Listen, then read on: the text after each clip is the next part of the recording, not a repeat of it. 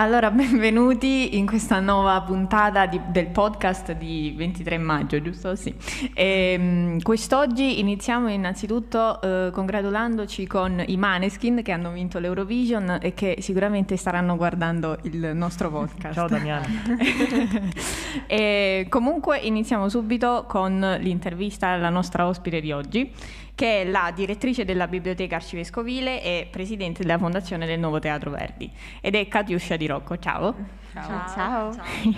allora, iniziamo subito con la prima domanda e ti chiediamo, eh, descrivi il tuo lavoro e ciò, ciò che fai nella tua vita lavorativa.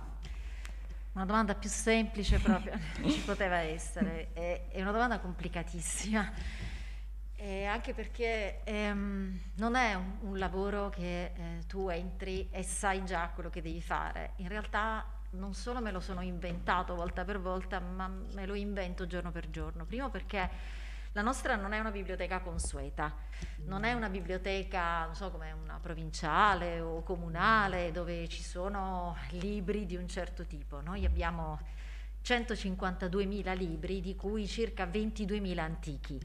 Antichi vuol dire che ci sono testi del 500, del 600, del 700 che vanno letti e maneggiati in un certo modo e che hanno un'utenza particolare, per cui eh, ovviamente ci sono ricercatori o, o professori o, o laureandi che hanno quindi un approccio verso i libri particolari.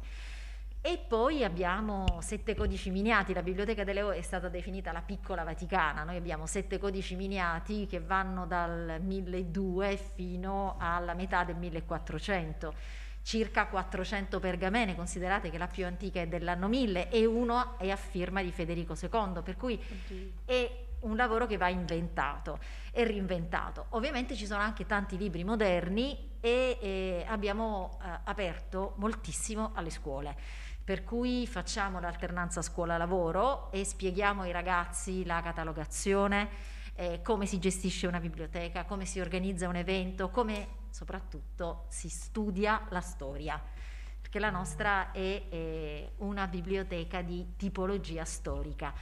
E poi ci siamo inventati delle convenzioni con il tribunale, per cui noi abbiamo anche i ragazzi della messa alla prova, cioè ragazzi che fanno piccoli reati e che per non andare nel penale vengono da noi e fanno i servizi sociali, insomma il volontariato. O ancora i tirocinanti eh, dell'università che hanno l'obbligo di fare le 150 ore e che però tu cerchi di insegnargli qualcosa. Quindi non si può dire cosa fai durante la tua giornata di lavoro. Ovviamente è tutto cambiato con la pandemia, per cui tutto ciò che veniva prima non è più quello che accade dal 25 di maggio, quando noi abbiamo riaperto il 25 di maggio del 2020 e non abbiamo mai richiuso, perché con tutti i diversi decreti ci hanno considerato beni essenziali, per cui nonostante poi abbiano chiuso intermittenza teatri, cinema, musei, le biblioteche e gli archivi sono rimasti aperti. Per cui noi siamo rimasti aperti e ci siamo reinventati perché considerate che non ho mai, mai ricevuto tante mail, eh, io non sono mai arrivata a protocollare fino al 22 di maggio 1082 mail a partire dal primo di gennaio, per cui abbiamo avuto moltissime richieste eh, che ovviamente dovevano essere espletate in maniera digitale e quindi dovevamo fare scansioni, dovevamo capire noi quello che l'utente voleva, eh, digitalizzare anche il testo, eh, reinventarci le ricerche e poi ci siamo inventati la, la consegna a domicilio. Da uh, novembre una nostra volontaria in bicicletta uh, ha cominciato a consegnare, eravamo in zona rossa, ha cominciato a consegnare eh, i libri con questa bicicletta. Lei è una sportivissima, per cui non aveva nessun problema. L'unico problema che aveva è che non è di Brindisi, per cui ogni tanto si perdeva a guardare il mare romanticamente, oppure si perdeva in giro e quindi bisognava dargli delle indicazioni. Però questo ha funzionato moltissimo perché la gente non si poteva muovere, per cui era una specie di coccola quando tu arrivi a casa, soprattutto per i bambini. E I bambini sono stati spettacolari perché la volontaria di sua sponte ci aggiungeva la caramella o qualcosa o qualche giochino. A Natale, il periodo di Natale, ci abbiamo aggiunto il regalino, legare al libro. E li leggevano, cioè loro ancora ad oggi ci chiamano, facciamo ancora le consegne a domicilio, loro diciamo una volta al mese consegnano i testi, eh, ne richiedono degli altri o li richiedono loro E questa è una grande cosa perché hanno imparato come gestire il software, perché noi cataloghiamo su un software nazionale, immettiamo i dati su un software nazionale che si chiama il Sistema Bibliotecario Nazionale, l'SBN, e questi ragazzini delle scuole elementari e delle scuole come andare sulla banca dati sull'OPAC, digitare l'autore, il titolo, il soggetto e poi richiederci il testo. È un esperimento che in realtà eh, in tutto in tutti gli esperimenti della mia vita c'è sempre un po' mia figlia, per cui lei è cresciuta in biblioteca e ha imparato l'SBN eh, quando faceva le scuole elementari, quindi ho, ho, capito che si poteva fare e quindi poi piano piano insomma, abbiamo fatto questi esperimenti continuati. È una cosa fantastica sta cosa della bicicletta, però comunque consegna a domicilio. Ma dove si è visto mai? Innovazione, signori. Sì, ci piaceva anche perché ovviamente non è con la macchina, no? Quindi c'è anche un sistema di eh, non inquinare eh, e poi i bambini per la bicicletta impazziscono. E infatti per esempio c'era un bambino che Omar che eh, poi alla fine ci ha regalato la luce per la bicicletta perché la volontaria che si perdeva al mare, perché non funzionava così, ovviamente arrivava sempre col buio e lui abitava in una strada buia al centro e una volta si è fatto trovare con la luce che aveva comprato in modo che lei la potesse montare sulla bicicletta e arrivava in realtà poi lei si perde uguale perché è proprio così, cioè, vive in un mondo molto fantasioso la mia Monica. La salutiamo. Complimenti, che dire. Adesso, do, diciamo, è una biblioteca, quindi c'è tanta cultura là dentro. Quindi si può dire che la cultura crea lavoro? Allora, più che tanta cultura in quella biblioteca ci sono storie di vita, ci sono storie di persone che nel loro piccolo hanno fatto la storia. Uh, io ho studiato storia e amo la storia, nel senso che mi sono sì, laureata in lettere, però ho avuto segni di ricerca, borse di studio e il dottorato l'ho fatto in storia, per cui ho un grandissimo debole per la storia. E in quella biblioteca, più che cultura, che è un termine tanto generico e che è forse strumentalizzato più che usato, io dico che ci sono storie di vita. Ve ne racconto una giusto per farvi capire che cosa vuol dire eh, la storia e che cosa vuol dire poi anche poter vivere eh, di quel tipo di storia. Noi abbiamo in biblioteca i libri di battesimo, matrimonio e morte. Ora, l'anagrafe civile, cioè quella che quando voi andate al comune e chiedete un certificato di nascita, quello nasce con post-napoleonico, quindi dal 1814.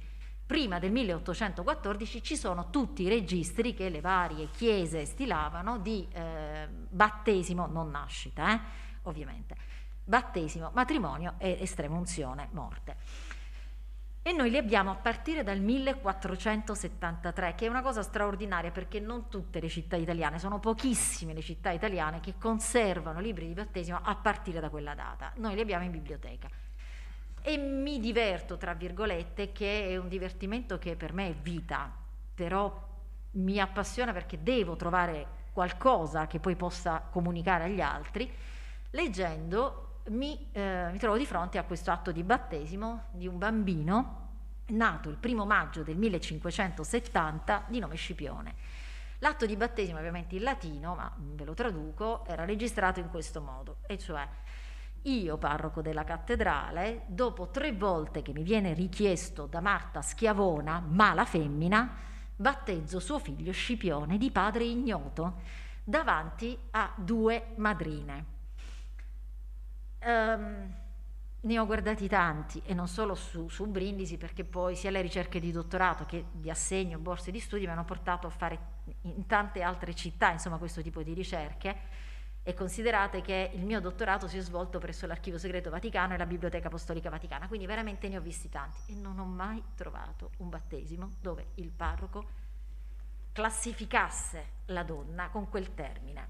Ora, io mi sarei potuta fermare e mi sarebbe rimasto che quella donna era una prostituta e che quello Scipione era il figlio di una prostituta e che probabilmente il parroco non voleva battezzarlo perché lo aveva battezzato alla terza eh, richiesta perché eh, non aveva un padre, perché insomma, in età moderna se le donne non avevano la garanzia di un uomo accanto che era o il padre, il fratello, lo zio, ma comunque doveva essere un uomo, non potevano presentarsi in pubblico né fare documenti ufficiali.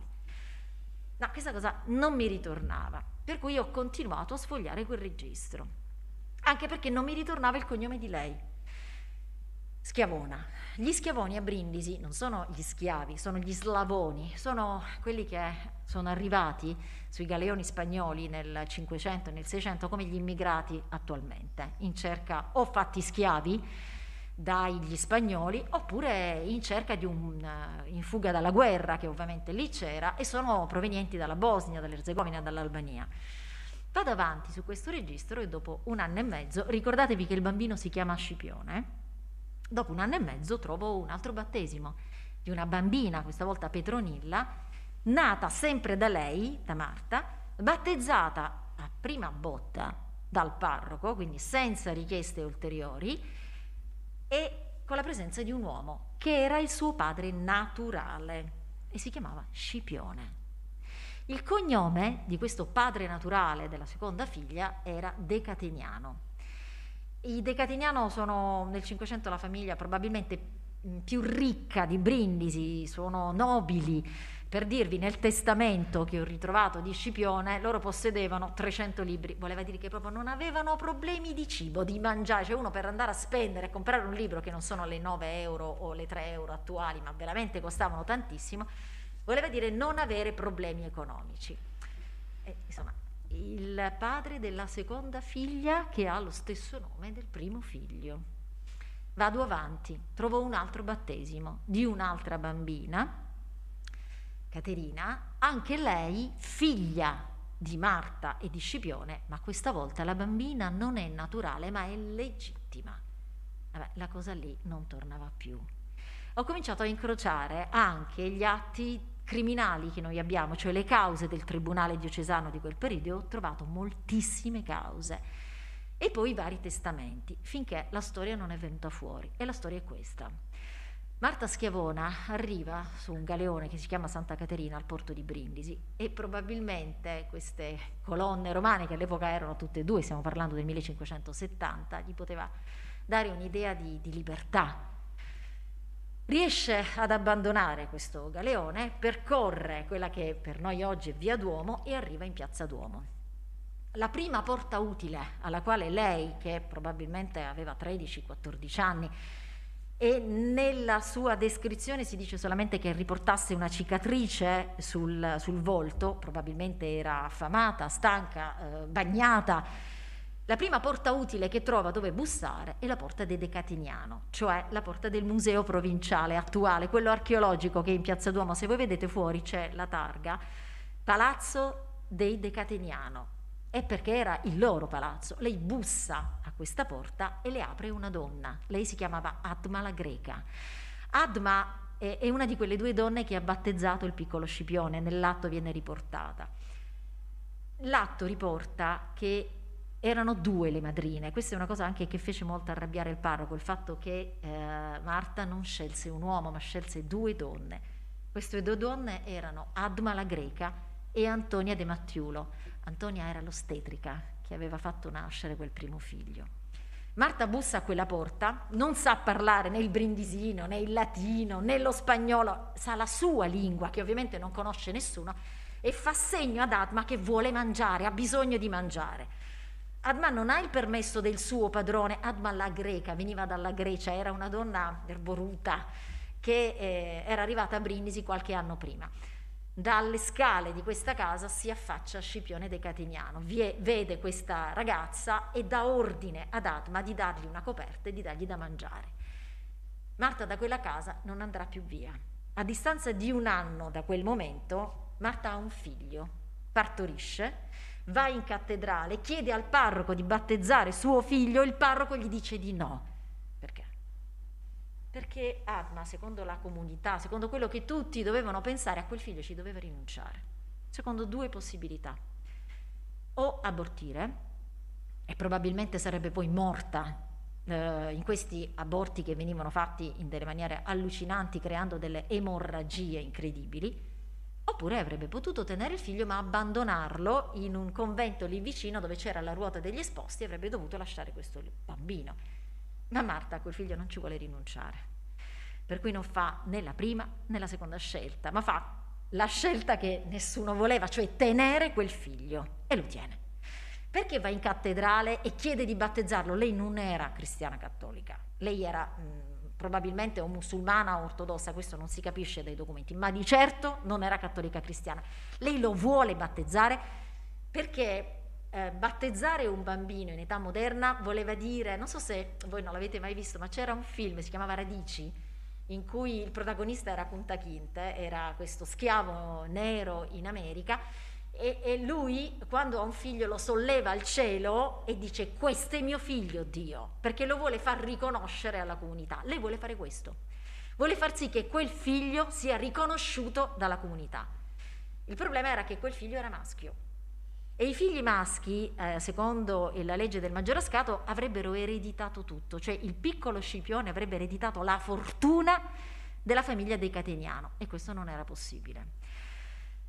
Marta dopo il battesimo ritorna a casa e se ha una seconda figlia e quel padrone di casa la legittimizza, la prima e la seconda, vi assicuro che se c'è scritto che la terza è legittima e non naturale, vuol dire che Scipione Marta si è risposata. Cioè l'uomo più ricco di Brindisi si sposa un'immigrata non cattolica cristiana, che non conosceva l'italiano, che era arrivata qui, non sai chi è e dov'è, Beh, è una storia romantica, sicuramente c'era dell'amore tra loro due. Lui non può legittimarizzare il primo figlio, non può, perché i suoi fratelli gli intentano cause per farlo dichiarare pazzo, non ci riescono. Ma più che le cause, arriva la peste. Per cui loro si sposano nel 1575, alla nascita della loro terza figlia, ma arriva la peste. E con la peste il primo a morire è Scipione Grande. Questo ve lo dico perché abbiamo gli atti di morte. Poi i suoi fratelli. Poi muoiono le due bambine. L'unico a sopravvivere è Scipione Piccolo, che però non era mai stato legittimizzato dal padre, per cui non poteva ereditare nulla. Così Atma, che era l'unica sopravvissuta, prende questo bambino, lo porta via da quella casa che viene segnata col nero di pece sopra, perché ovviamente era arrivata la peste in quella casa, per cui non si poteva più rimanere, e lo cresce come suo. Anche qui mi sarei potuta fermare, solo che la storia non finisce qui. Al funerale di Marta, il suo amore, Scipione, prima fa testamento. Allora uno quando fa testamento dice lascio questa masseria a questa persona, lascio quest'altra cosa a quest'altra persona. Lui nel suo testamento mica scrive questo. A lui non importa niente dei beni materiali, tanto la peste porterà la morte su tutto. A lui non importa nulla chi erediterà cosa. Nel suo testamento scrive una cosa e dice, darò 20 ducati. 20 ducati all'epoca sono come i 20 euro di oggi, ma mh, mm, valevano tantissimo. A chiunque andrà al funerale di Marta mia e pronuncerà il suo nome all'ingresso della chiesa. Ovviamente è inutile dirvi che al funerale di Marta c'erano tutti. C'erano tutti i nobili, popolo, plebei, sacerdoti, confraternite. C'erano tutti al funerale di Marta in cambio di 20 ducati. Marta, poiché quel parroco su quell'atto di battesimo l'aveva bollata come mala femmina, a Brindisi la chiamavano mala femmina Nessuno l'aveva mai chiamata con quel nome, che poi non era il suo, quel nome ovviamente gliel'aveva trovato Scipione. Per, per, farla, per farle pronunciare con più facilità il suo nome. Probabilmente lei aveva un nome islamico che non era facile da dire, ma nessuno l'aveva mai chiamata così. Marta, anche da sposata, era la mala femmina. E così era nella mente. E se io mi fossi fermata a quella prima scritta, quel primo certificato, per me Marta sarebbe stata la mala femmina, perché era normale, una prostituta, la chiama così, e invece la storia non era quella. Questa storia che racconto tutte le volte che viene, uh, vengono i ragazzi, in qualsiasi circostanza, mostrando i documenti, perché li abbiamo, i documenti originali, è per farvi capire che non bisogna mai fermarsi alle apparenze, e mai al titolo di qualcosa, e mai ad una prima frase, e soprattutto l'esempio di questa donna. Cioè, lei era considerata una nullità, era il nulla. Dall'altra parte è ovvio che quella scelta lei l'ha potuta fare perché aveva un uomo alle spalle. Probabilmente se non aveva una casa dove ritornare, se Scipione Grande non l'avesse riaccolta in quella casa, io non so, e non si può scrivere la storia in questo modo, se poi quel figlio davvero avrebbe potuto tenerlo, aveva una casa in cui tornare, no? Per cui ci sono tantissime cose che vengono fuori da questa storia. Primo, l'autodeterminazione e la sufficienza economica, cioè ognuna di noi deve essere autonoma perché la scelta viene dall'autonomia economica, per cui lo studio, il lavoro, che può essere una passione, che può essere in un momento difficile non la passione, ma quello che devi fare, ma l'autonomia, mai essere mantenute da qualcuno, mai dipendere economicamente da qualcuno perché purtroppo funziona così. La dipendenza non ti dà la libertà della scelta. Per cui Marta è tutto questo ed era cosa? Un'immigrata del Cinquecento eppure è un esempio. Ecco perché secondo me quella biblioteca è piccole storie che insegnano a vivere. E al di là della cultura, che pure può dare tanto lavoro, vi assicuro, se raccontata eh, nel modo giusto, quindi anche le dinamiche oggi del racconto vanno cambiate. Mm, voglio dire, anche voi stessi che avete no, la vostra età non siete più disposti e anche le lezioni credo a scuola siano mutate, cioè non ci sono più professori in cattedra che vi tengono per un'ora e mezza parlandovi solo dei massimi sistemi o della storia come si è svolta. Io lo dico sempre, lo dico anche a mia figlia, le date sono importanti perché bisogna avere una conseguenzialità perché bisogna capire cosa è venuto prima, cosa è venuto dopo, cioè è ovvio tutto questo, però i racconti vanno cambiati. Chi vi racconta la cultura in maniera pesante non vi fa arrivare a quello che è il messaggio. Raccontarvi invece queste piccole storie, Ginsburg parlava della microstoria, no? che fanno la grande storia. Per me Marta ha scritto la storia. Sì.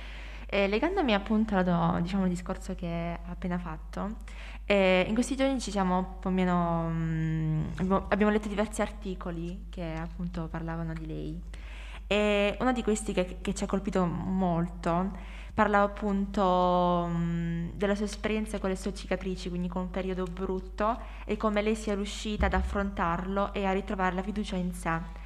Allora, adesso le chiedo magari di dare un consiglio a tutti noi ascol- a tutti ascoltatori, comunque tutte quelle persone che magari vivono un periodo brutto e hanno perso la fiducia in sé. Com'è possibile? Come facciamo a ritrovarla, soprattutto in questo periodo storico particolare?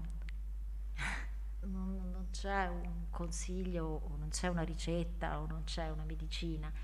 Io credo che tutti noi più o meno eh, passano, attraversano dei momenti complicati. Io dico che un po' la vita non, non, ha, non mi ha risparmiato tantissime cose che mh, nella vita privata, così come diciamo in quella professionale. Vengo, vengo, dall'oratorio, vengo da una famiglia molto semplice, molto normale, cioè mio padre faceva l'operaio, non c'era nulla di scritto. Quando sono arrivata in quella biblioteca io non ho un cognome brindisino, e non ho un padre eh, che ha fatto il libro professionista, per cui quando sono arrivata in quella biblioteca la prima cosa che mi è stato detto è chi, cosa, ci, cosa c'entra una che non ha un cognome brindisino e soprattutto che mestiere fa tuo padre per essere lì, come se in realtà la, la, la, laurea o gli assegni di ricerca, le borse di studio o tutto fosse in realtà vanificato davanti a questo. Chi mi ha scelto, ovviamente ha fatto una scelta pensando ai titoli e non a un cognome, a una provenienza. È stata dura perché devi, eh, devi essere all'altezza, eh, devi essere sempre all'altezza e questo poi magari crea degli scompensi. In più ci sono delle mancanze ovviamente nella, nel, nella vita che poi eh, portano ognuno di noi a, ad avere difficoltà a portare all'esterno questi malesseri e che ci inducono a, a volere volare a, a, farci del male.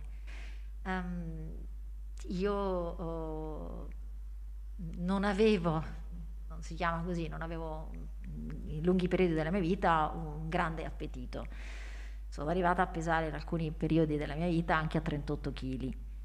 E questo perché eh, avevo difficoltà di manifestare all'esterno. Quello che mi ha sempre aiutato è una grandissima forza di volontà. Quindi anche nel momento in cui, eh, pur anche pesavo 38 kg, non mi è mai mancata la forza e l'energia comunque di, di andare avanti. Eh, quello che mi ha aiutato è la passione fortissima che avevo, tantissimo per, per, il mio lavoro, che però non era un lavoro scritto, era un lavoro inventato giorno per giorno. Non è stata la, il fine o, o la ricetta mia figlia, perché i figli non devono essere le nostre vie di uscita, noi dobbiamo essere felici perché i nostri figli siano felici. E anche questa idea che le madri devono essere le madri sacrificio non deve passare ai figli. E voi avete il diritto di avere genitori felici e che non vi carichino della responsabilità che se voi non vi comportate in un certo modo, se voi non siete all'altezza di determinate cose, allora noi siamo tristi. Non funziona così. Io voglio che mia figlia mi veda appassionata, voglio che eh, mi veda con, con, gli occhi gioiosi perché so che quando io sono così, eh, lei è serena e trae vita dalla, uh, dalla mia gioia ed è così che dovrebbe essere. Questo l'ho imparato ovviamente eh, venendo fuori da uh, tante delusioni, ma soprattutto prove prove complicate anche all'interno della famiglia, all'interno dell'ambito lavorativo, sia quello universitario che poi insomma anche qui nelle, nel, nella città in cui noi lavoriamo. Insomma, è, è stata, non c'è una ricetta scritta, non, c'è assolutamente, però penso che, che voi poi decidiate di essere genitori o meno. Io credo che non si è genitori nel momento in cui si dà la vita necessariamente partorendo. Ci sono moltissime donne che danno la vita partorendo idee partorendo eh, nei servizi sociali, partorendo aiuto e ognuna di noi partorisce in continuazione, no? Questo per, gli uomini è un po' più estraneo perché ehm, dare la vita è eh, total, totalmente femminile, l'uomo lo vive diversamente. Però eh, credo che in tutto questo, cioè proprio voi dobbiate comprendere che la felicità non è il matrimonio non è la figliolanza, non è, cioè la felicità è proprio dentro di noi. È come quella, la canzone che ha scritto Battiato, La cura.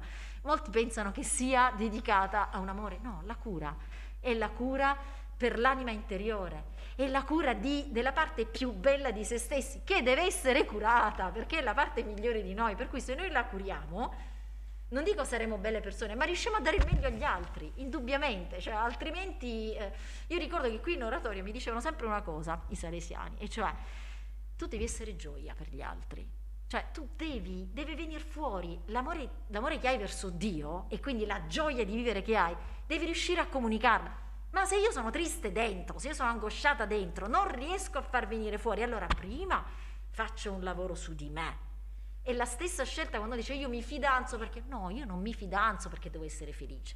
Io mi fidanzo se sono già felice, perché non riverso nell'altro la speranza di un futuro migliore, che sia economico o insomma psicologico o qualsiasi altra cosa. Io prima sto bene fidanzo, seppur anche se sto bene non mi fidanzo poi, eh, perché se sto bene basta. sì, sì, ci sta. Io faccio questo ragionamento. No, beh, scherzando. quindi eh, possiamo dire quindi che il lavoro che hai intrapreso rappresenta il tuo sogno nel cassetto? Sì, però non lo sapevo, cioè, nel senso che mh, mm, eh, quando, quando, sono entrata insomma, in biblioteca io stavo finendo il dottorato, ho appena finito, finito di discutere il dottorato e sicuramente la storia era la passione della mia vita, solo che eh, veramente non sapevo quello che poteva venire fuori da quella biblioteca, perché è un reinventarsi in continuazione, so, è anche un informarsi in continuazione, cioè non so, sai che la Biblioteca Nazionale di Gerusalemme sta facendo un grosso sito su tutte le raccolte dei manoscritti ebraici, ah tu sai che ce li hai, ok, sei tu a scrivere.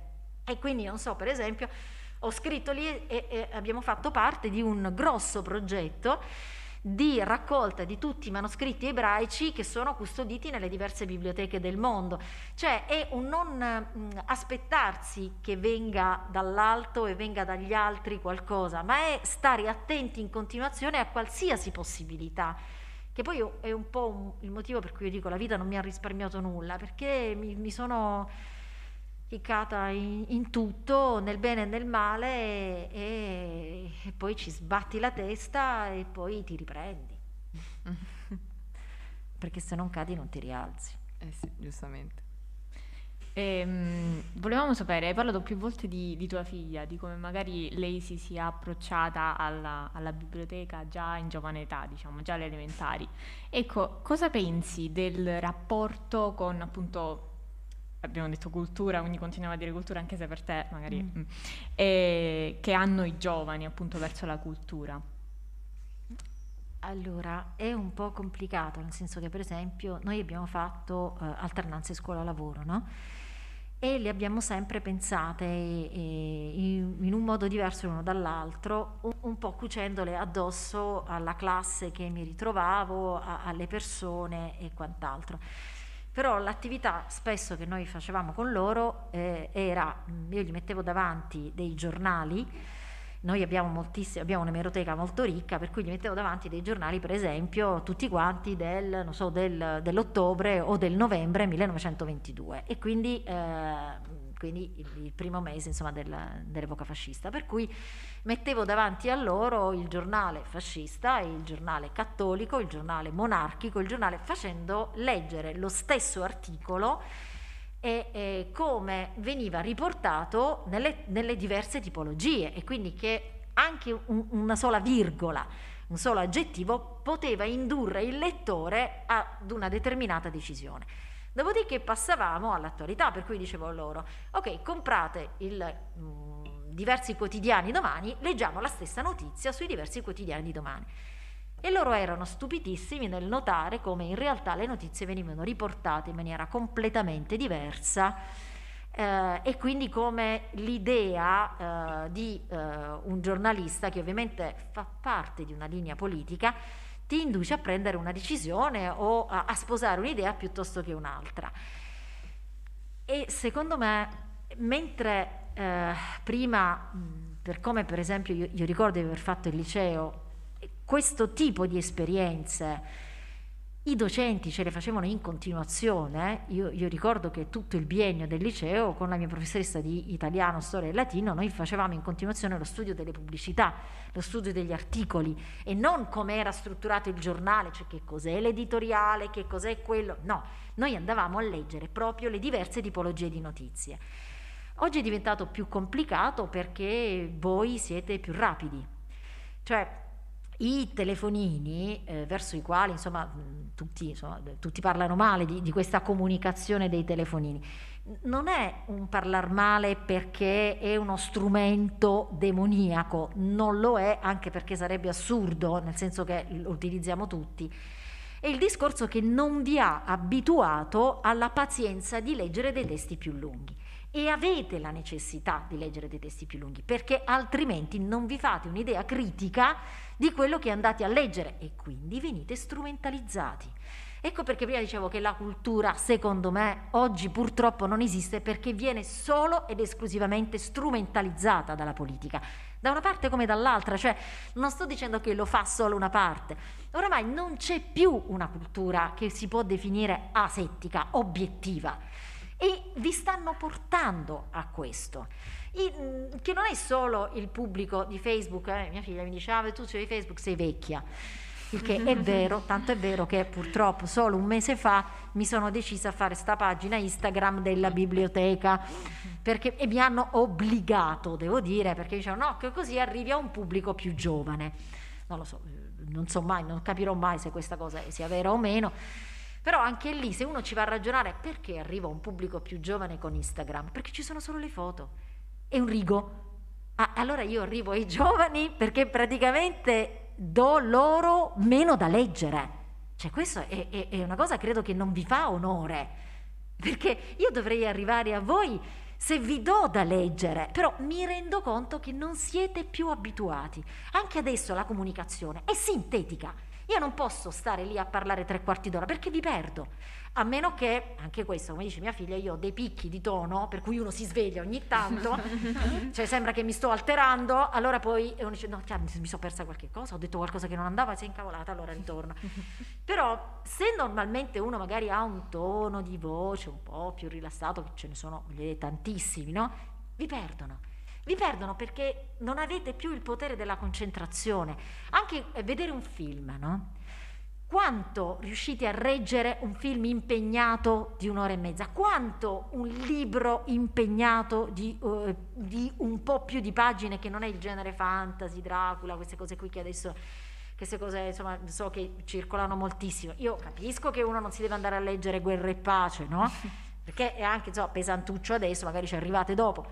Però queste letture che sono invece più riflessive fanno bene all'anima cioè, fanno bene al cuore, fanno bene e aiutano a superare quei, quei momenti eh, anche dell'adolescenza e che poi uno si trova comunque, se non li discute in adolescenza, a discuterli in tarda età, tanto prima o poi li dovete discutere. Comunque sia, anzi, più tardi ci si arriva, peggio arrivano, invece se uno fa le tappe così come dovrebbe farle, allora probabilmente il dolore viene affrontato in maniera diversa. Bene, allora ti ringraziamo per essere stata qui con noi e aver risposto alle nostre domande. E mm, niente, vi lasciamo e ci rivediamo al nostro prossimo podcast domenica prossima. Grazie a voi. Ciao ciao. Ciao. ciao.